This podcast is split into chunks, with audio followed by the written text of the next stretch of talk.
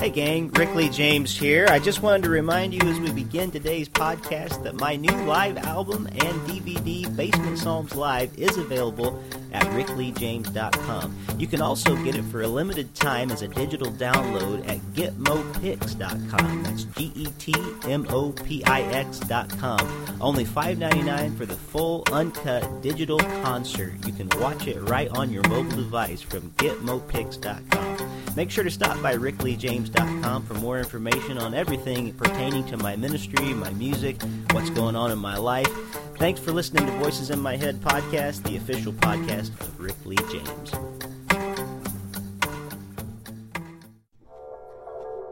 Live from Springfield, Ohio, it's Voices in My Head, the official podcast of Rick Lee I Lee James, and you're listening to Voices in My Head. If you hear this voice today, do not turn and run away. No. Welcome back to Voices in My Head, episode number 75. This is Rick Lee James, your host as always, and today we are continuing with part two of our Man of Steel podcast. Interestingly enough, it is the 75th anniversary of the Man of Steel, and today is episode number 75 on Voices in My Head. Last week we had part one where we started talking about Superman, his history, different things in the movies and in the comic books, and today we're going to get real spoilery, to borrow a word from Matt Anderson. We're going to be talking about the Man of Steel movie, and if you haven't seen it yet, you may want to go out and watch it first before listening to this podcast. But uh, I feel like this is one of the best conversations we've ever had on the show. Even if you're not a comic book guy, um, I think you, might enjoy this just from the standpoint of looking to things with a with gospel eyes, as I would call them, uh, looking to things and, and searching for Christ in all things. And uh, this is definitely a movie that has a whole lot of Christ imagery in it. So enjoy part two of our discussion of Man of Steel with the Sci Fi Christian podcast. Matt Anderson, Ben DeBono are their hosts, and we are doing another joint podcast this week. The Voices in My Head Sci Fi Christian Combo. Thanks for listening, and God bless. Uh,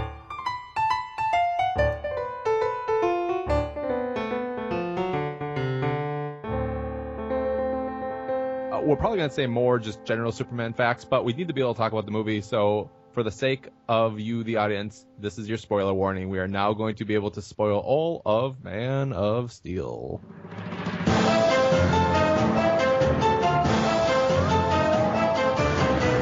So, when we were talking about powers, this is what I was going to get at. He never used his super breath in. Uh, I didn't know he had super in- breath. Yeah, he, he can blow and freeze things. Oh. And so that never came into play. But Rick, doesn't he have too many powers? You know that guy has some super breath. I just, you know, it must be the it must be the super lifesavers that he has. But anyway, I, I'm mistaken, Um, Rick, you uh, on your I believe your third episode of Voices in My Head, you covered Superman. You talked about his powers, and then you kind of talked about yeah, in in regards to uh, patriotism. Yeah. But uh, so what what powers am I missing here? So he has super Okay. breath. He has eye rays. He can fly. Superpower. That he super. Some of them are pretty laughable, and I don't know that they've all stuck. But through the years, he's had super ventriloquism, um, where, where he could he could throw his voice, you know, like uh, hundreds of miles or whatever to be to be able to have somebody hear him talking. mimic voices too. Is that right? Yeah, I can mimic voices. Um, he has, uh, I forget what it, what kind of memory it's called, but like where you never forget anything. Oh, yeah, eidetic. Uh, yeah, yeah. Um, and he he also one of his powers in some of the storylines is he has a way of uh, rapidly changing his facial muscles so that people when they look at him, like you talked about the glasses with Clark Kent, he can actually change his features so that when they're looking at him, they're not seeing the same exact features because he's moving his face so rapidly in the facial muscles muscles that he can control. So uh, he actually does apparently have the power to make himself look differently than when he's Clark Kent than when he's actually Superman. So They need to, even though that's kind of a dumb explanation, they Yeah. need to promote that because it's better than just nobody's smart enough to figure it out. I kind of agree. That's lame, but not as lame as I'm gonna put some glasses on and no one's gonna know who I am. Yeah, exactly. And uh, it's Ah, I can't even think of some of the other powers that he's had through the year. You know, definitely the the one that's in the Superman 2 where he kisses Lois and makes her forget was never one. Uh, but, Yeah, but if, Don't if, get that. That's if you get a chance to, pearl, to? You know, he he tells her his identity and then kisses her, and for and somehow she forgets. And then in, in the fourth movie, he tells her his identity, and I don't even know if he I don't he didn't kiss her. I don't think he did Yeah, anything. He So does. He, he he kisses her again, like, and it, and it kind of raises this question: is like, this poor woman, is he just like constantly like going in and tearing things out of her memory? And you know, Yeah. it's no wonder that Margot Kidder went insane later on. You know. Oh wait, So- that is how she got pregnant in Superman Returns. yeah, I guess oh so. Oh my gosh.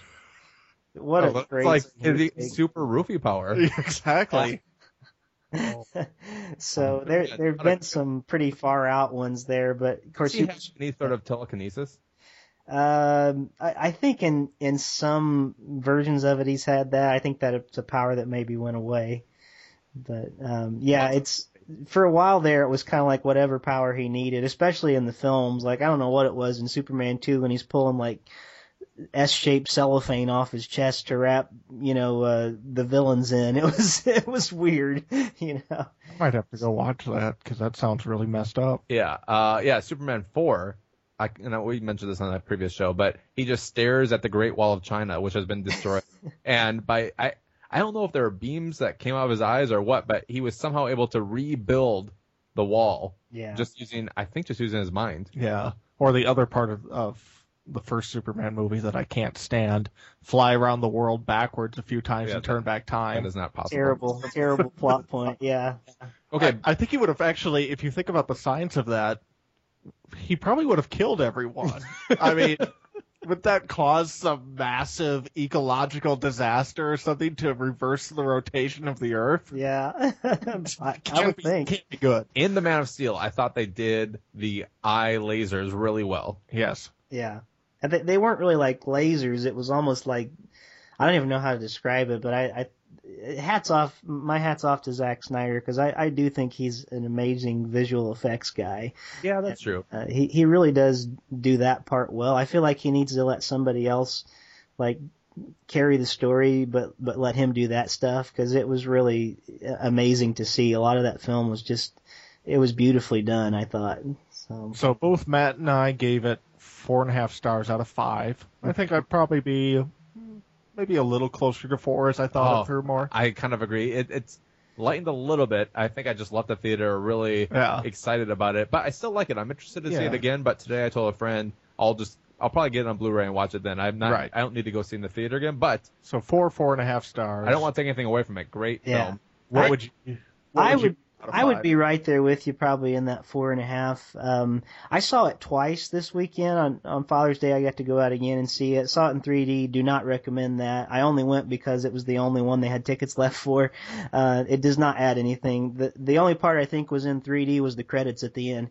Um, so it was Wow. like crazy. Credit the- Saint. The only Right. benefit you have from 3D with that movie is you get a headache. So uh, that's uh, an, a bonus. But um, yeah, I'd say probably a very you know mid to high four. Uh, but I do have a list of probably equally as long pros and cons for this film. Actually, Take it away. Wait, is it a countdown? Should we do the countdown music? I don't I don't know if I have them in order. You can if you want. We can That- try that. We but don't uh, about the being in order. All right. Well, you heard it here, folks. We are about to do the Sci-Fi Christian countdown.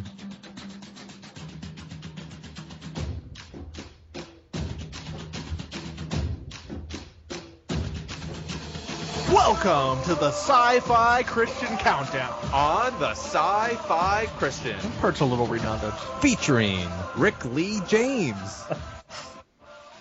all right. How many do you have? Uh, Should let's see. I got like one, two, three. I didn't number them or anything. Uh, three, four, five. I got like I think around seven or eight of them. So uh, eight. Okay, my my number eight doesn't actually have to do what's in the movie, but I wanted to to say this because I find this very interesting culturally right now uh, because of this film. Um, we we always hear that in comics there's a problem with you know exploitation of women and uh, kind of the way that you know we're just they just draw them to look at their bodies or whatever and and you know basically the equivalent of a, a female superhero would wear like lingerie to fight crime in you know and um, it's been Well, yeah, uh, is- isn't that true? I mean, that's that's what I would be more comfortable in, of course. is, uh, Absolutely. Uh, but I found it very interesting. Matt is wearing lingerie right now. interesting. I'd oh, like to be boy. comfortable on a podcast. yes. I'm really glad I'm on Skype. I have to say. But, um, but th- it's an interesting criticism for me of kind of our culture right now because I've always kind of been one that I, you know, I I do want to say I I I agree with that assessment of um, over sexualizing things, but it's been interesting to me. It's kind of like I want to say shame on women right now, uh, because I've I've been kind of a a fan of Henry Cavill for several years. Um, I, I thought the character he played on The Tudors, as it as it developed from being a, a person that was just completely a sleazebag to a person that, you know, almost had this, uh, you know, Christian transformation by the end, to where he he had become very selfless and was, you know, seeing um, all that went on. I mean, he's this, he's an amazing actor. He really is. And uh, I saw a, an interview with Henry Cavill, and I think it was the Katie it was the Katie Couric show. I'd watched it online, and it was like everything that every woman on the show would say about him. Oh, he's just so cute. Oh, he's so sexy. Oh, he's so handsome. He's so he looks so good. Just look and and it was like they didn't even ask him like really good questions about the acting because I thought he did a great job acting in the film. And all I'm hearing, you know, in the media from from women is almost like the thing if guys were to say this, you know, like oh he's so hot. Look at that body. Um, it's like okay, I think there's a double standard going on here because some of these ladies are being pretty vile, you know, and uh, so that's kind of like my con culturally about this is is yes, there is an over uh, uh, objectifying of women, and I think in turn it's happening with him in this film, and we're not giving his performance a fair shake. Um, he he looked absolutely embarrassed on that show like he maybe wanted to leave because all they were doing was just talking about his physical aspects and not looking at the characters. So I don't know if you guys had made that observation or not, but I, I haven't, but I completely agree with it. Yeah. Uh, now it goes so that the problem isn't just objectification of women or objectification of men; it's over sexualization in our culture at large. yeah, definitely. And Uh, uh, Quick side note for you, Rick. I don't know if you knew this, but I was pulling up Henry Cavill's uh, Wikipedia page as you were talking. Did you know that in the 2009 Woody Allen movie, Whatever Works, he played a character named Randy Lee James? that's my dad's name. That's crazy. he played your dad. so there's one more reason for you to like him. I did not know that, but man, uh, I my dad will be thrilled to know that Henry Cavill played him. So that's great.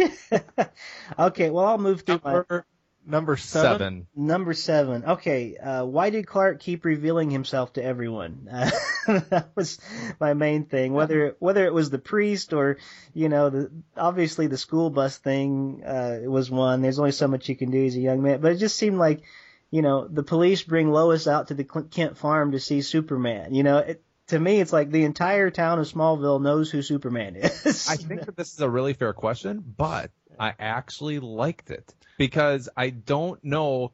It's not easy to hide your identity, and that's why I thought, especially if you're Superman, I'm saying that's why I was sort of hoping, like Ben, they wouldn't go down the mild manner Clark Kent route. I mean, Yeah. I liked how uh, Lois Lane figured out almost immediately, just through good research, who he was. I mean, there was a little bit of a leap of how she got all the way to Smallville, but still, okay. That let's just set that aside. So that was interesting. She knew who he was. Uh, yeah, yeah, you're right. The police brought her to his mom's house. Everybody's gonna know who Superman's mom is.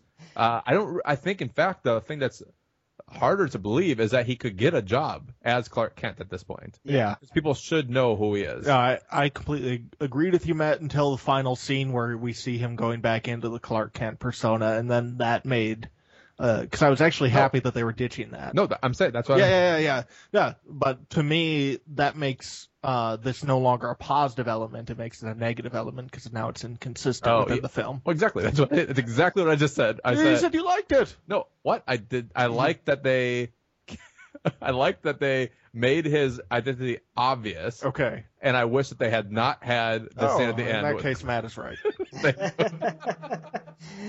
oh wow. uh, Well, you ready for my next one here? number For six. number six. Um, why did the Daily Planet get all their news from CNN? Um, Oh. I didn't think of that, but that's a good all, point. all, all of the newspapers I, are closing. It was like it was like what's going on? So the Daily Planet all rushes to the television to see like what CNN is saying about everything, and I'm always thinking like shouldn't they be the ones like covering this if they're you That's know? that's, that's awesome.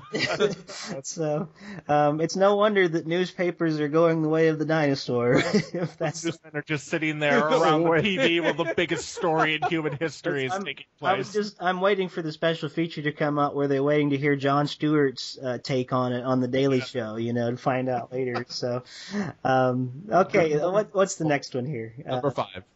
Uh, um, let's see, what what would I say is number five? Um, why was there a convenient keyhole in Lois's jail cell for her to use that uh, the little device that she got from Clark?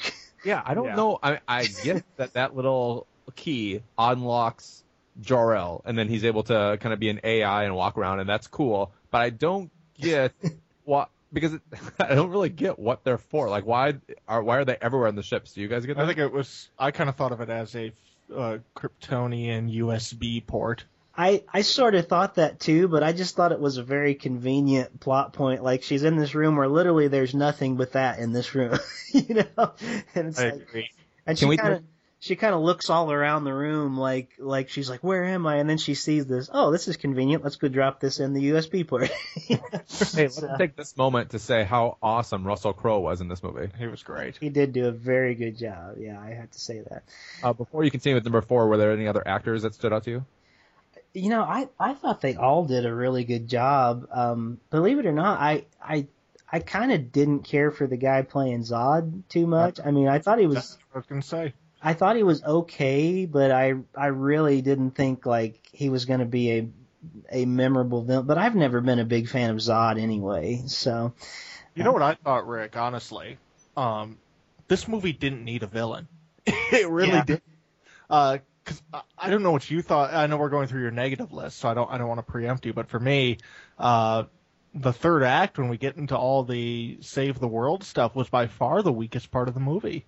yeah. And I know you got to do something to make it a, a satisfying story, but it almost didn't need a villain at all. Yeah. And that just became more of a distraction than anything else. All right, if we're if we're talking about Zod, let me say this. Uh, and some of this we've said on our Man of Steel video review, but uh, for just for the sake of talking through it, I thought Zod was awesome. Not necessarily the actor, although I didn't mind the actor, but I love it when a villain isn't just evil for evil's sake. And so he had a mission. He said he was born. You know, I liked how they they added into Krypton's history that they genetically engineered children. I'd never heard that before. I think that might be possibly original to this movie. Uh, correct me if I'm wrong, Rick.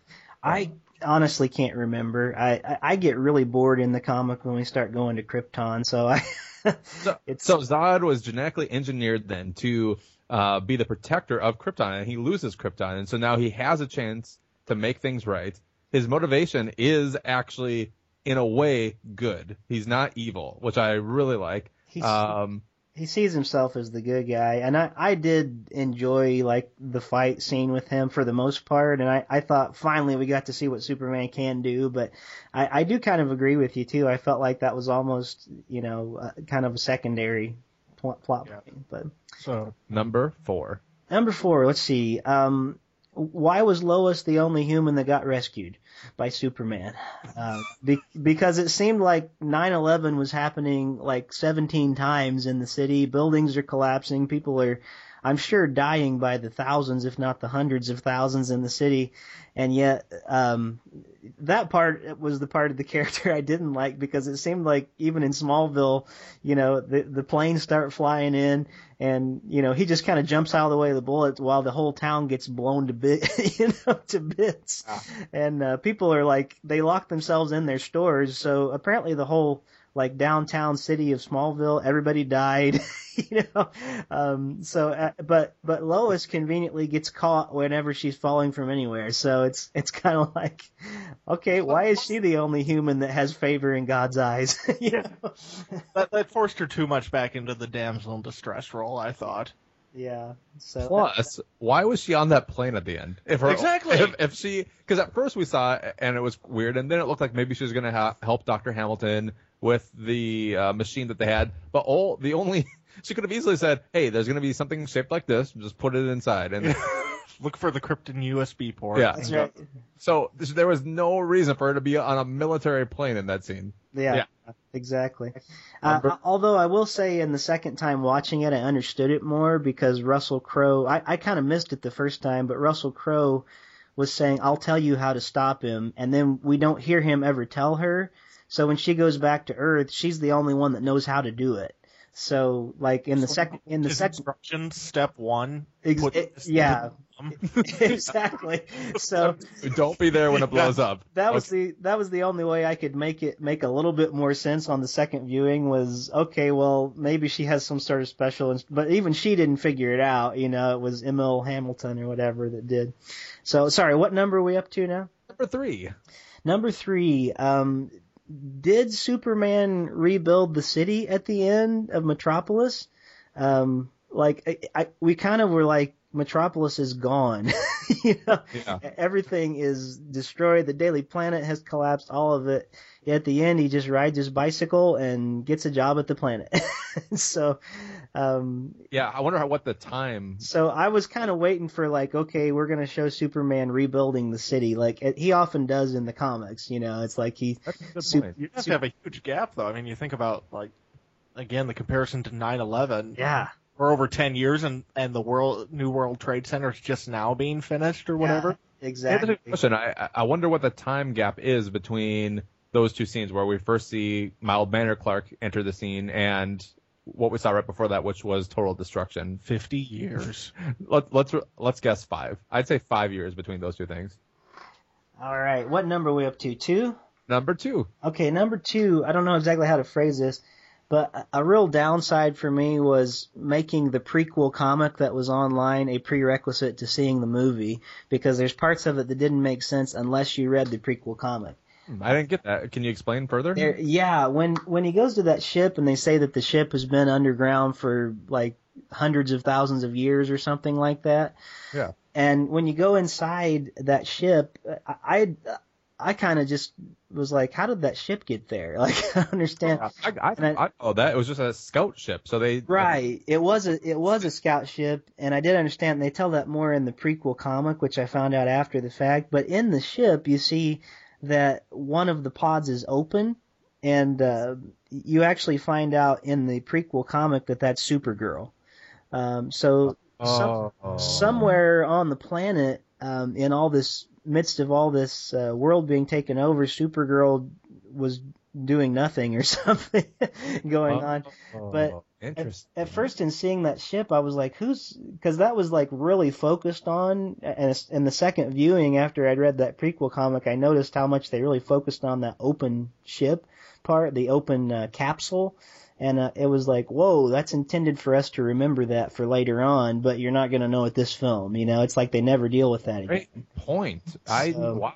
I actually have uh, another question about that scouting ship. So I'm fine with the fact that the scouting ship landed on Earth thousands and thousands of years ago, and they're just finding it. But when uh, Jor-El is going around and explaining to Kal-El who he is and all that stuff, uh, he unveils the Superman costume in the scouting ship. Yes. Yeah. So Where that come from? So I'm kind of wondering if the, the ship doesn't have some kind of thing like on Star Trek: The Next Generation where it can replicate things, or I, I don't know how that happened I exactly. mean, I'm willing to just suspend disbelief for that, but that that was that's probably the biggest plot hole I have with the whole movie. yeah. And then my my number one is, is Number one. my number one is the biggest and best criticism that I've heard of this movie. It's not original to me, but the biggest criticism of this film is Earth would have been better off if Kal-El had died on Krypton. Yes. Oh. I mean, and and you you watch the movie, and especially the second time when I saw it, I was like, that's absolutely right because everything that happens to the Earth that's bad in this film. Yeah, is but we don't know what kind of future problems Earth is going to have that Superman will be able to help. Well, and and hopefully that's the case, but in this film, uh, you know, half the world is destroyed simply because Kal El is there. You know? What if second movie Supergirl is the villain? Uh, Um, no Supergirl. No Supergirl, just No let it go. Supergirl. Okay. Yeah, I'm I'm not sure I I want to see it either. We we again, it depends on who's writing it and what they're gonna do with it. Um, but yeah, so th- to me that was like the the number one criticism of the film was like, yeah, they, in this world, the world is actually worse off because it has Superman. Zod would have never come. They never would have had all these other things go wrong. The city of Metropolis would still be standing. That's probably true. uh, Uh, I know that you probably have a list of pros. So Mhm. while you count up how many you have, I just want to say I loved how they made this movie an alien invasion movie because I think it's often forgotten that Superman is an alien. You just he looks human, he helps humans, so we just kind of think of him as a superpowered human, but he's not. And so with this, we actually had the alien ship coming in, taking over our our frequencies, giving us a message, and it's scary. You can feel the alien invasion scariness, and so I really like that aspect of this movie, Ben. yeah. Yeah, I mean, um, I'd agree that at the beginning of Zod's invasion is uh, interesting and well done, where he hijacks Yeah. the broadcast. Uh, but again, that part of the movie really lost me. All right, I liked it. And, Uh, and the most unbelievable part of it, I've heard someone say, is that everyone in the movie uses a Windows phone. Oh, Yeah, but the Windows Phone is great. And I've I've never seen a person in real life use one yet. So oh you have I one? do have one. Ben yeah. DeBono. one cool. All right. So maybe they're taking over as we speak. So. I recommend. All right, Rick, how many do you have for pros? I I'm not sure I can do a number on it. I'm sorry because I just kind of have some notes laid out of things All right. I liked. So Let's start at six. No, okay. How far we get? no, let's start at eight again because we did Okay, yeah. Number eight. Okay. Um. Just to skip some numbers. Yeah, if you guys want to add some in, you can too. Um, I I kind of like that they stuck with the Christ-like imagery in this one. Lots of Christ-like imagery. A, a lot of it, but that's kind of been one of the the interesting points of a lot of characters throughout literature, throughout time, is is some of these things that were there. Um, I, I liked, uh, you know, I liked the symbolism of him going to a priest. And of course, I thought of you, Ben. I'm not sure if that was a Catholic church or not, but he had a collar, you know. yeah, I, I was trying to figure out myself. There was no. It was. It was a standard cross, not a crucifix. Yeah, so it probably was more of a mainline Protestant type thing. Yeah. Um, but uh, it was interesting, you know. I'd like to think that you know Superman's probably a good Catholic, of course, because he's a pretty guy. Of course. And I, I thought they were very care, careful in the film to not, you know, a lot of sci-fi wants to immediately rule out God, you know, and just be like, oh, there's not a God. Star Trek constantly is, you know, it's it's very much an atheistic show, you know, through and through. I think, uh, in in spite of some of the discussion on your last episode, it's really pretty pretty much a godless show. I think, uh, although there's a few episodes that are pretty fun, but. Uh, but I like how they kind of did that. Even when when he asked the question to his father, "Did God do this to me?" and I and I expected you know Costner to give an answer, and he doesn't. He kind of leaves it ambiguous. So I like that somewhere in the midst of this story, it's you know the the opposite of what we do in Christian films. it's like we, Yes. we make it explicit. God's right here. He's doing this, and you need to get saved right now. Um, in this one, it's sort of like God is a character in this film, but he's in the background, you know, and it's it's like it's almost. I, I would never compare this probably any other time to like Tolkien's writings, but there's there's a sense in which when Tolkien writes, you don't see this explicit God that's being written down about, but there is this always this sense of God um, in the midst that is weaving and doing things, and I, I almost sense that sort of in this in this film, to be honest, that that there's some sort of respect for a higher power that is not forgotten the people of Earth, you know, in all this. So Yeah, I think you're right because the studio even has been marketing, and I got- actually knew learned about this from uh, Ben. So Ben, you maybe want to talk more about this, but the studio's been marketing to churches. Yeah, they were they they teamed up with some theologian. I, I don't remember who he was or what university he's attached to, but he prepared sermon notes based on on the movie and sent them out to different Warner Brothers were sending them out to different churches and encouraging pastors to preach the sermon Jesus, the original superhero. Yeah, and I believe they were given clips from the movie, the show, Yeah. to, to, as illustrations to their congregation, and yeah, so they were really trying to hit with this movie that uh, Christian demographic. But of course, Jesus was not the original superhero. I right. Greek mythology got Hercules way before Plus, that. think of all the awesome Old Testament characters. exactly. I, and I actually hate that characterization of Jesus too, because I'm like, he wasn't a superhero. He was one of us. You know, we we kind of, to me, that's heresy because to to say, uh, I mean, he he has to be fully man as well as fully God, and uh, it's it's it wasn't like he was flying around like Kal El was, you know, and using his heat vision and doing all that. uh, Saturday afternoon this week. I got nothing for tomorrow. I read this news story and you know, desperately searching Google for Yeah. the Jesus the original superhero sermon notes. So, what was uh, to me the biggest imagery? Well, there are two big ones that stick out as I think about it. Uh, there was the scene where Jesus was talking to the pastor, and behind him was a stained glass window where you see uh, an image of Jesus right over Clark's shoulder, and I think it's he's in the Garden of Gethsemane praying. That that Yeah. scene. So that sticks out. And then also there was a scene where he kind of he's in space. He uh, I think it's when right after Lois is in the escape pod after she's been kind of imprisoned, and now uh, Clark just punches a hole through the ship and he's going to go escape into space back and, and rescue Lois who's falling through the atmosphere. He puts his arms out all cross-like Yeah. and flies away. So it was kind of like, I don't know if that motion was necessarily like important for you to take off, but I like it. Good job, Messiah. Yeah, exactly. What about you, Rick? What uh, what scene sticks out when it when it comes to they're really tying Jesus to Superman in this movie? Those those exact ones you mentioned were what really made me think of that. But um, another one is just his. Again, this isn't the top ten. Most of mine are just thinking about the spirituality and stuff. But um, his meekness. Um, we we think of the word meek in Scripture when Jesus says, "Blessed are the meek." We often think that means weak, and it doesn't. A better definition of that is is controlled power and uh, we we see such meekness. And there, there's a scene um, I love, absolutely love the scene when he is, um, I guess he's a waiter at a truck stop or something at one point, and that that real obnoxious trucker's there, and he calls him names, and he and he hits him with something, you know, and, uh, like as as as he walks away from this fight. You know, again, a, a great Yep. example of controlled power. As he walks away, he gets hit by something, and I can see I don't know what exactly I'm seeing other than almost like pain on on Cavill's face, and it's not a physical pain, but it's this. The, I, when I watched it again yesterday, it almost brought tears to my eyes. Seeing that, like I just, I just feel like he's such a good actor. He can do a lot without words. Um, there was just something in the way he looked when the guy hit him with the can or whatever it was he threw at him.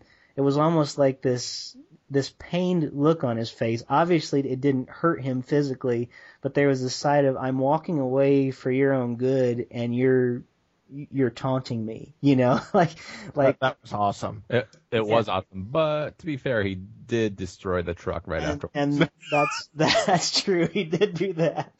So up to that point, Maybe along those same lines, maybe we could talk about uh, the ending just for a minute when he, Yeah. he kills Zod because that to me was one of the most powerful moments in the Mhm. film because he gets put in an impossible situation where he either has to kill Zod or let these innocent people die.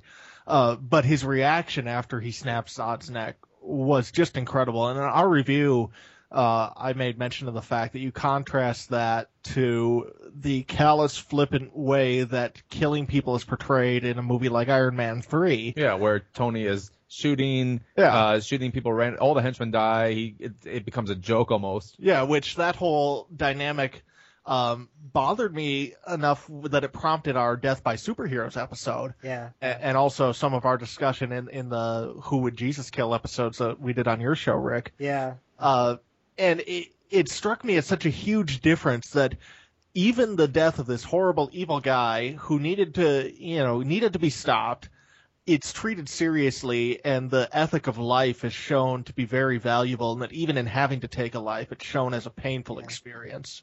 Yeah, and I, I I thought that same thing. I actually thought of our discussion, Ben, whenever we were talking about that, and you know, like what do you, when is the death penalty reserved for someone, and is it right, is it wrong, and and um, it, the, I actually wish he hadn't killed Zod, and I I'm not sure it was quite the impossible situation. It might have been. I couldn't have seen it, but as Mark Waid pointed out, he, he said, "But Superman is about overcoming the impossible, you know, is whatever that means. Plus, you you kind of rule out Zod ever coming back. That's that's one of my main things in movies about killing villains. Is it's sort of like, well, I guess we'll never see them again, you know. And and Nolan tends to do that with his villains, ex- except for the Joker, and then ironically, the actor that played him died. But um, Maybe Michael Shannon's grateful he died then. yeah, know. yeah, maybe so. But I I remember thinking that same thing. I I'm almost kind of glad they did it after the second viewing and watching it again. Uh, simply for that thing that that you mentioned, his reaction to having to kill Zod, um, there was so much grief in that. I mean, it was like, again, I feel like he does so much without words in this film. And I thought about, you know, how many of us, most of us, God willing, will never have to kill a person or know what kind of duress that that puts on a person. And again, we have him who, you know, he's just been a normal person as much as he could be up to this point in his life. He's a young man. Um, you know, he's, he's around my age in this film and, and uh, I, I was trying to think, like, put myself in his shoes. Even though he seems to be this just terrible monster who wants to destroy, um, it's it's like the the weight of him having to take a life was, you know, I, I hope that they'll follow that up in the other movies because initially in the Superman comics, Superman did kill the bad guys, but somewhere along the way he decided he had to find a better way, you know, than doing that. Um, so it's it, it, it's very interesting to at least think about and what that means and how serious we should take life, even life, the life of killers, you know, and and is there a way to actually um, bring them back to their humanity in some way? So yeah. Yeah. You did just remind me of another tie into Jesus. Uh, we find out in this film that Clark is 33 years old, which Oh. is the age that Jesus died at. Very true. Very true. Well, and another one, uh, little hypostatic union action when uh, Jor-El is talking to him in the ship, and he's like, "Well, am I I of Krypton or of Earth? You are of both. Fully man, fully God, fully man, fully Kryptonian." That's right. I am both. So, um, can we talk about Zod a little bit too here as, as a character? Um, to me, he is. Uh, I'm going to use sort of a philosophical type term. I don't know if it's philosophical or not, but he was sort of a master signifier to me um, of patriotism lived out to its extreme. Um, and and what I what I mean by that is, if we look at a master signifier, there's a lot of things that we do in our culture that we may say is our justification for something, but if we truly lived it out to its fullness all the way, um, you would see something very unappealing, you know. And uh, to me, Zod is the embodiment of that of absolute patriotism, unquestioned, lived out to the very nth degree. Um, and, and what I mean by that is the, the line he says is something like, I exist only to protect Krypton. And he talks about the violence I do to others is for the good of my people. And I want to almost capitalize that, my people. Uh, he can't be, he can't be convinced that the needs of others are more important than his own people. And, um, it- it's very interesting, you know, when I, when I think about Zod in that light because, um, to me that you know patriotism can be a good thing if it means good citizenship and and you know being proud of the place you live and things like that. But when it's lived out to that extreme to the exclusion of other people it's it's sinful. You know it's absolutely sinful. And so I, I looked at Zod like he was a master signifier of this out of control patriotism to the point of it's my people and nobody else. We are the chosen ones. Everybody else can go to hell. And um, it, it really truly was like that. And the most interesting thing was David Goyer, who wrote this, um, wrote like a very short story. I, I did, I think, podcast number three of Voices in My Head was about this. He wrote a short story in Action Comics that was about this very thing when Superman renounces his American citizenship because anything he tries to do in another country, the the American government comes in and says, "You can't do that. That's going to be seen as a, an act of us, you know, with you doing that." And and it's and it's sort of he basically says in that comic, the world is too big. Uh, truth, justice, and the American way is not big enough anymore. And uh, I need to be there. I need to be there to bring compassion and solidarity to everyone in this world. And it's almost this embodiment to me of the kingdom of God. You know, the idea that the kingdom of God doesn't have a border. The, in in the eyes of God, countries don't exist. You know, it's like it, it, the the people of the world are, are all called, and and you know, as we see in Scripture, if anyone is in Christ, there is a new creation. The old is gone, the new has come, and I, so I I feel like this embodiment of Zod is something that we can very easily fall into if we're not careful. And I so admired Goyer for kind of going there, even in Action 900 when people were like, you know, throwing out their kids' toys and burning comics and everything else, you anti-American, whatever. And I loved how in this film Superman says to the U.S. government, says, basically, you can't control me, but that doesn't mean I'm your enemy. You know, at the same time, it's like, I'm I'm here with you still, and and while you may not be able to control me, that doesn't mean I'm your enemy, or you know. So I don't know if, if that makes sense or what you guys are thinking about that, but I really love that part of the film because uh, Yeah. again, that got back to me to the Christ-like thing because you know, the oldest confession of faith we have is Jesus is Lord, which was an exact opposite of Caesar is Lord. You know, for Jesus to make that statement meant Jesus is president, Jesus is prime minister, Jesus is, is every leadership position there is. Um, so for Superman in that film, again, comes back to that Christ imagery. You know, um, I, I'm, I can't be I'm not yours, you know, basically to own, and I'm not your puppet, but that doesn't mean I'm your enemy either. So, Yeah, I definitely like yeah that that whole scene where he was, you know, in the in, in the interrogation room. Man, there were so many good things about it. You know, to be honest, as we've been talking through this, and Rick, your analysis is uh, really raising it back up in my mind. I, I might be back at a 4.5. Oh my! Oh, speaking of analysis, I just want to quick give a shout out to Mike Poteet of the Sci-Fi Christian.com. He wrote an awesome two-part analysis of this film, uh, so you can go check that out on our website, the Sci-Fi Christian.com. Thanks, Mike. I love Mike. Thanks for thanks for everything, Mike. You always encourage me too, emails or whatever. So, Um, all right, Rick. Actually, let me let me jump in and I'll, I'll give a pro that I had, and then Rick, I want to come back to your list. So, I liked a lot the non-linear storytelling. Yes. Because when it first went, for, oh, I loved Krypton. I loved all of, of what happened in those scenes, and I kind of got a Star Wars vibe from Krypton, kind of the cool, spacey, uh, you know, alien planet. So I love that. Then uh, we see the shuttle going towards Earth, and you think we're going to go into a bunch of Smallville scenes. And when they cut to Superman or Clark as an adult, I'm like, oh my gosh, they cut out that whole part, which I didn't quite mind because we've seen that before. We've seen little Superman being raised by Jonathan and Martha, and and so I didn't mind that they skipped it. But then inserting the flashbacks throughout the movie worked so well in this movie. Yeah. Specifically, my favorite by far, probably one of my favorite scenes in the entire movie, maybe the best scene. We have the tornado scene, yes. and we have Kevin Costner as Jonathan Kent.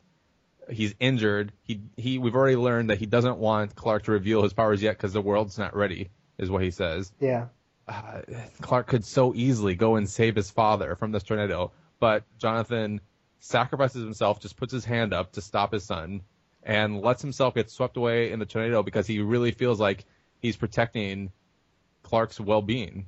Yeah, what I liked about that scene is that at the beginning of it, he and Clark are arguing in the car, Mm-hmm. and you can kind of tell where it's going to go. Yeah. And so I'm thinking, okay, we're gonna get the cliched scene, you know, where he's not a, he's not there to save his dad, and he'll always think, if only I could have been Yeah. there, I could have saved my dad. And then that's not what they gave us at all. yeah, Uh, it was, and and what they gave us instead was much more powerful. Mhm. It wasn't cliched, and it did a lot for the character. Yeah, he could have saved his dad, but his dad didn't want to be saved. His dad was look, man, the sacrifice there for the father son. Oh, oh man, uh, this is I don't know. It probably is my favorite scene in the whole movie. And you can, I, I'd say you should say thank you to Mark Waid again for the non-linear storytelling because he's very much like that when he retells the super, Superman origin in Birthright, um, which I think was a 12 issue miniseries. And, and, uh, but yeah, that scene with, uh, with the father dying, uh, it, it's it's almost like the Spider-Man scene where he you know he tells you're not my real father you know Yeah. and then I liked how you know even though Clark said that and his last words were kind of harsh to him um by his not running in it was as if he was showing his father too that he did love him and trusted him as his father you know and and how hard that was. Again I, I my favorite moment in the movie is when Cavill's not saying anything. It's the expression on his face. It's the way that you can just see. And I I think man th- this may be the best actor we've ever had cast as a superhero you know Yeah, I, I was, I was going to ask you. So there's been a lot of different actors who've played Superman. Earlier you mentioned George Reeve from the TV show, which I I should say I uh, along with Lois and Clark, I did watch that on Nick at Night when I was a kid. Uh, probably not as much, but who do you think is the best actor to play Superman, Rick? Well, of course George Reeves because there's nothing better than Superman with a beer belly. But Right. uh, no, I'm kidding. uh, I, I I've got to say Cavill completely. I, I think he's the best. The, the second best, I'm I'm probably going to say Christopher Reeve without the S. But um, yeah, I, I definitely think Cavill is the best one we've had so far. Although I don't know if you can count this, but there have been some pretty good um, voice actors in uh, in some of the cartoon versions that DC has been putting out lately in their direct to video lines. And uh, some some of them have, have done a really very good job. You know, again, what you can do uh, opposite of what I'm saying about Henry Cavill, what you can do with your voice, you know, is a pretty amazing thing too. So I agree. Henry Cavill, then Christopher Reeve, and then Dean Cain. Okay, Ben, how about you? Oh, I mean Henry Cavill easily. Uh, you know, I, the, I, I, I would give Mike a shout out too for his article. But the one thing I put up in a comment to his article uh, on the site was he had made a comment that, well, this doesn't, you know, of course this doesn't dethrone Christopher Reeve, and I, almost take exception to that because I don't quite see why Christopher Reeve should be enthroned as as the ultimate Superman. I mean, yeah, the movies were groundbreaking, but as we talked about at the beginning, they have a lot of flaws, and to me, this was a much better portrayal. Yeah. And I'd say, you know, probably my one of my other one getting back to the voice actor thing is somebody that I think did it for the first time really well was Bud Collyer who did the voice acting on the original Superman radio show. Cuz he was the first one that kind of made Clark talk like this and then when he changed to super he was Superman you know it was like he he, he threw his voice which it kind of seems silly now when you think about it but that's kind of a good acting thing if you have only the theater of the mind to work with and you're trying to differentiate between a character, I think that's kind of an inventive way too. So maybe maybe he's my second favorite actor for Superman. I don't know. All right, Rick, we'll let you take you back to the pro list. Okay. Um, well, mine are, are all, you know, I, I was just going to talk about the good acting. Um, I loved the definition of faith because it actually was kind of the definition of faith. Uh, when the priest tells him sometimes you got to take a leap of faith first and trust will come later. Um, the the definition of faith actually is I've I've told people many times and when I've taught at church and we've gone into word studies of faith, um, faith is is not trust. Uh, faith is actually um, putting action um, in the thing you say you trust in. So the the definition of faith, I guess I would say, is you can have you can say you have faith that a chair is going to hold you up if you sit on it, but it's not faith until you sit on it. Like you actually have to put action to it. And uh, so I, I really liked that he said that. The priest gave that advice to Clark, saying, "Take the leap of faith first, and the trust will come later." You know. So that was one of the the things I liked about the film. Uh, yeah, I agree. In fact, the only thing I didn't like about the priest scene was when he, you know, Clark kind of lays out his predicament, and then the priest says, "What does your gut tell you?" It's like, no, no, that's horrible advice. Yeah. yeah, that's exactly right. It's like that's probably not the best thing, but Yeah. and I uh, All right. Four. I I also Wait, number- I'm just choosing a I just made up that number. Four. Look out, golf ball coming. All right. Um, I, I loved, absolutely loved the part um, when Kevin Costner is telling his son, um, you know, when he when he asked, "Can I can I just still pretend like I'm your son?" You saw that in the trailer and everything. That kind of made me teary. You know, he kind of goes, "Oh, you are my son," and uh, he says, "But you also have another father who gave you another name." You know, and and he has this purpose for you. And it was almost like I'm listening to like maybe the way that I'm going to tell my son one day about God when he's old enough to understand. I am your father, but you have another father who gave you a different name, and there is something so much bigger that he has for you than I could ever hope to give. You know, um, I and I I don't know, maybe that's just my sappy sentimentalism, but I really thought that was a neat way to say it. Yeah, I great point. Number three. Um, I loved uh, a very short scene, but the lady that played uh, Jor-El's wife, Kara, um, when they're sending off Kal-El, and uh, she says, "Make a better world than we did, Cal." I, I think I think that's her line, or "Make a better world than ours, Cal." And uh, just the idea that she's sending him off again. It's it's this you know this idea that I, I love that. Um, as people of faith, we can be so irresponsible with the place we live in. And I feel almost like that was sort of a warning to just because, you know, maybe Christians should look at this and say, just because you're a person of faith, that doesn't mean you can destroy your environment all because, well, God will redeem it someday. So let's just, you know, like Ben and I talked about on the, on our podcast the other day of, uh, you know, just cut down all the rainforest. Who cares? You know, God's going to redeem the planet one day anyhow. So I really liked when she kind of said that line, make a better world than ours, Cal. Like almost like do better than we did. We really messed this up. You know, I, I don't, That's, that's a lesson that Matt Anderson and Ryan Strelo could really take to heart, considering the state of the bathroom here at Ryan Strelo Studios. What do you mean we're cleaning it? we're in the, we're in the middle of Just- cleaning just, out the apartment. You know, oh, I'm a Christian, so I can do whatever I want with my living environment. It's yeah, Come on. We're we're in the middle of cleaning the entire apartment as we get ready for the big move. yeah. Ryan Strelo's been cleaning the bathroom for a week, and it still looks horribly No, disgusting what? in the tub. It- It's better. anyway, a little follow up there for Last week. last week's episode. Number two. uh, well, let's see. What could I say is number two here? I'm running out of stuff. Um, Well, I, let's skip I- number one if you if you only have Well, one left. Well, I think I can probably come up with now. Let's, Oh, let's- just yeah. in case this is this is two, possibly one. Um, but I love that we didn't have to really sit through another origin story. I know we all already kind of talked about that, but everybody kind of knows the origin story. Um, but I, I kind of liked again we're getting back into almost the this Christ story again. Um, while we sort of got an origin story, um, you know, one of the things about the way that you know in, in the theological narratives of the gospels we don't have we don't have really an origin story. I mean we kind of do but some of them just start right off here we go we're taking off you know?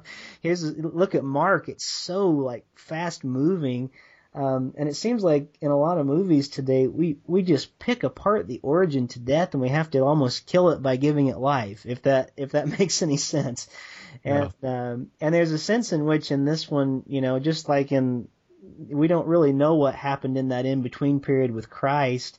I don't know that it's essential for us to know everything. I, I think it's good for our imagination to be able to take some room and think about some things. I, I, I went home thinking about a lot that was not like spoon fed to me in this film.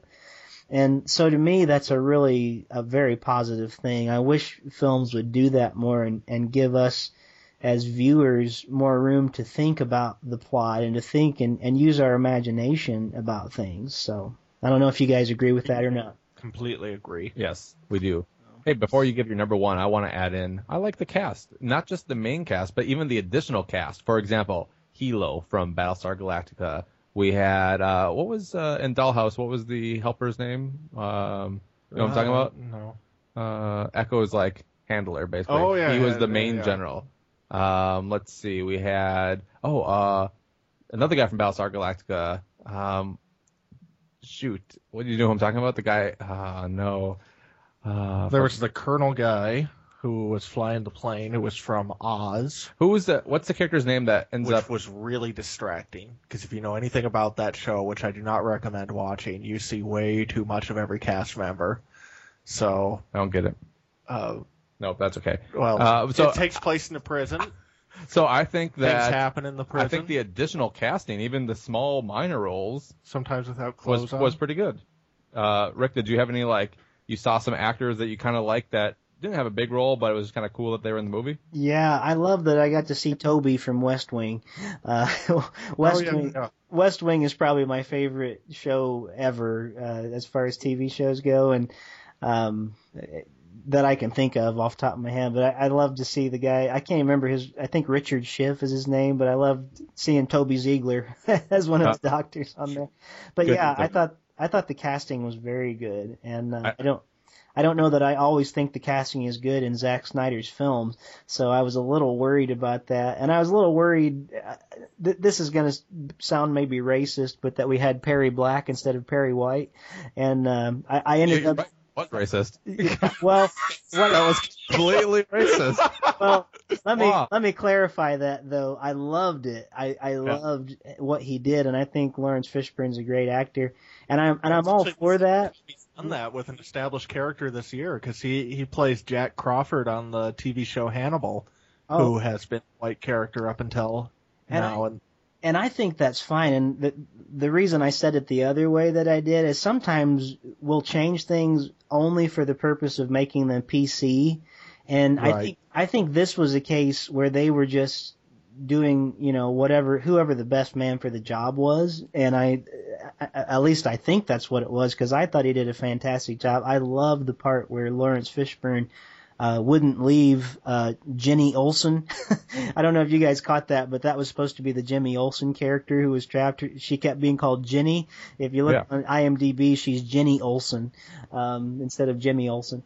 But um, so they changed those two characters. But I love that scene where she. It reminded me so much of like 9/11 and and the way he was not going to leave her, like knowing he was going to meet his own death, he could have run, but he didn't. I thought that was just again amazing. We're almost getting this agape type, you know, feel to this film of people that are are doing something more than what most of us probably would do.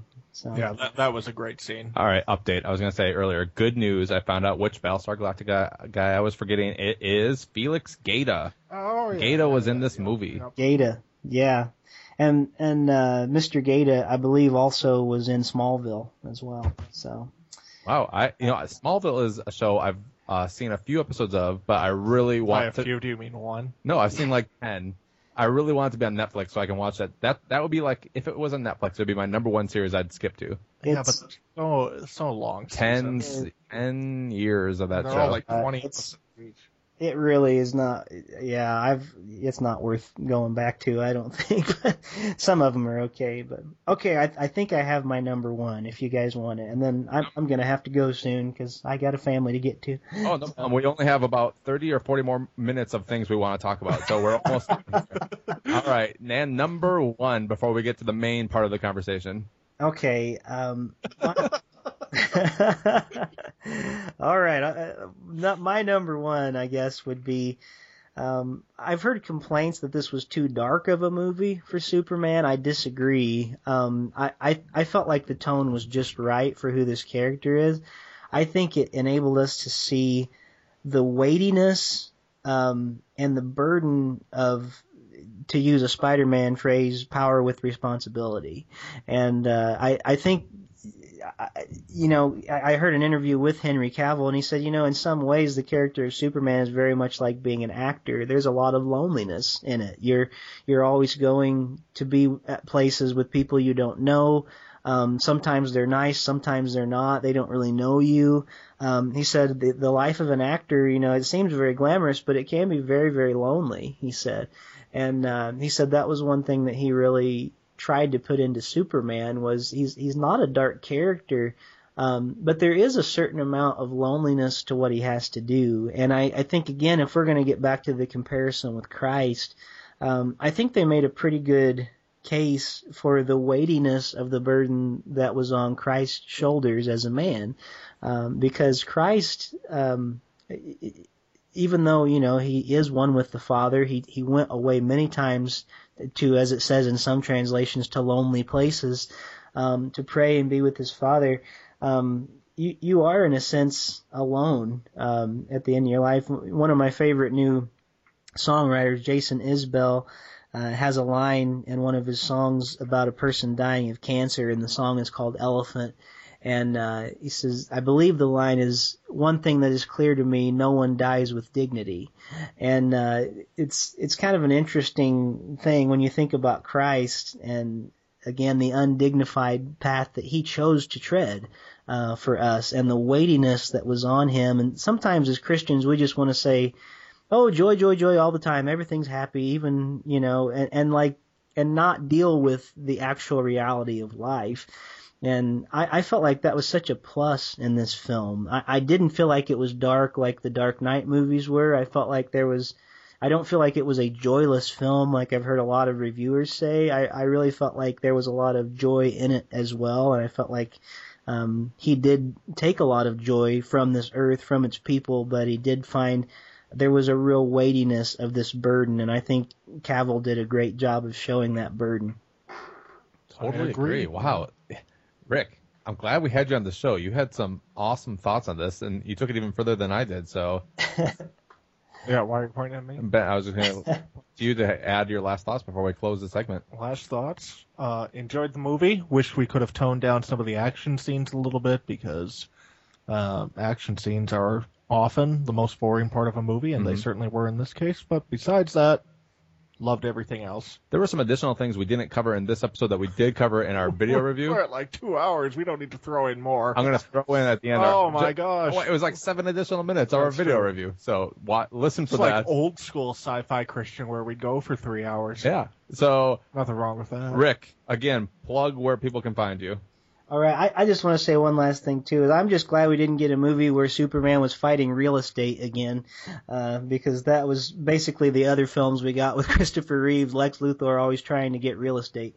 So uh, that was good. But okay, you can find me at uh, rickleejames.com or voicesinmyheadpodcast.com, and um, just. Uh, those two places, if you go there, you'll you'll find uh, everything you want. I try to put out a podcast every week on Voices in My Head.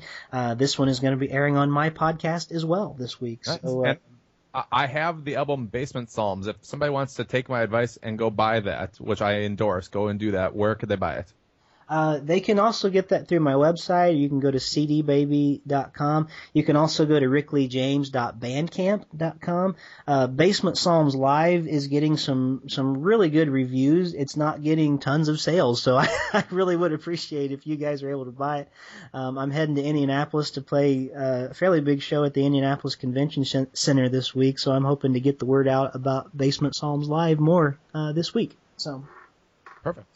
All right, Ben. Where can people write us and tell us things? Email, Oh, feedback at the sci-fi christian.com. and they can call us at. 612-4121 SFC. Let us know all of your thoughts on Superman or anything. Uh, we like to hear from you. Thank It's Thank our final moments in Ryan Strelo Studios right here. Oh, this is the last episode ever in we'll, this we'll apartment. talk to you in BAM. Bam Studios. Ben and Matt Studios. coming soon. So that's all from here. Forever. I'm Matt Anderson, I'm Ben DeBono. I'm Rick Lee James. and we are the Sci-Fi Christians. And, and the voice- voices in my head podcast. Bye. Signing off forever from this studio. Yeah. Goodbye, faithful studio. Did I just? I know we were having a discussion about what the name was going to be. I think I just solved it. Bam Studios. Sorry. okay. Rest in peace, Ryan Strelo Studios. Never forget. Never, never Ryan forget. Strelo actually came up with our name, as you'll be able to hear when you listen to the Injustice episode. Yeah, That- which was the last episode, episode 165. Yes. So he uh he suggested BAM Studios, Ben and Matt, but also a good comic book sound effect. Absolutely. So, all right, Rick, signing off. Goodbye. Goodbye.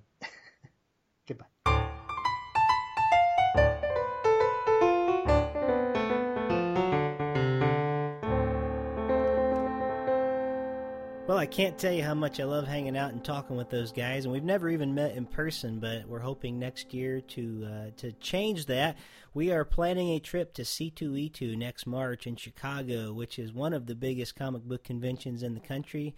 It's the comics it's Chicago Comic and Entertainment Expo. So maybe we should do some sort of a sci-fi Christian voices in my head podcast meetup at that event. That would be pretty cool.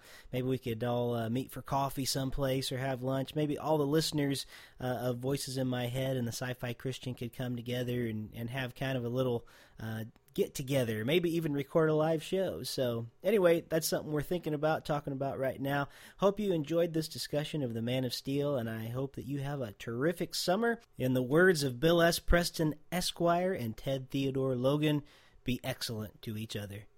Blessings. You've been listening to Voices in My Head, the official podcast of Rick Lee James.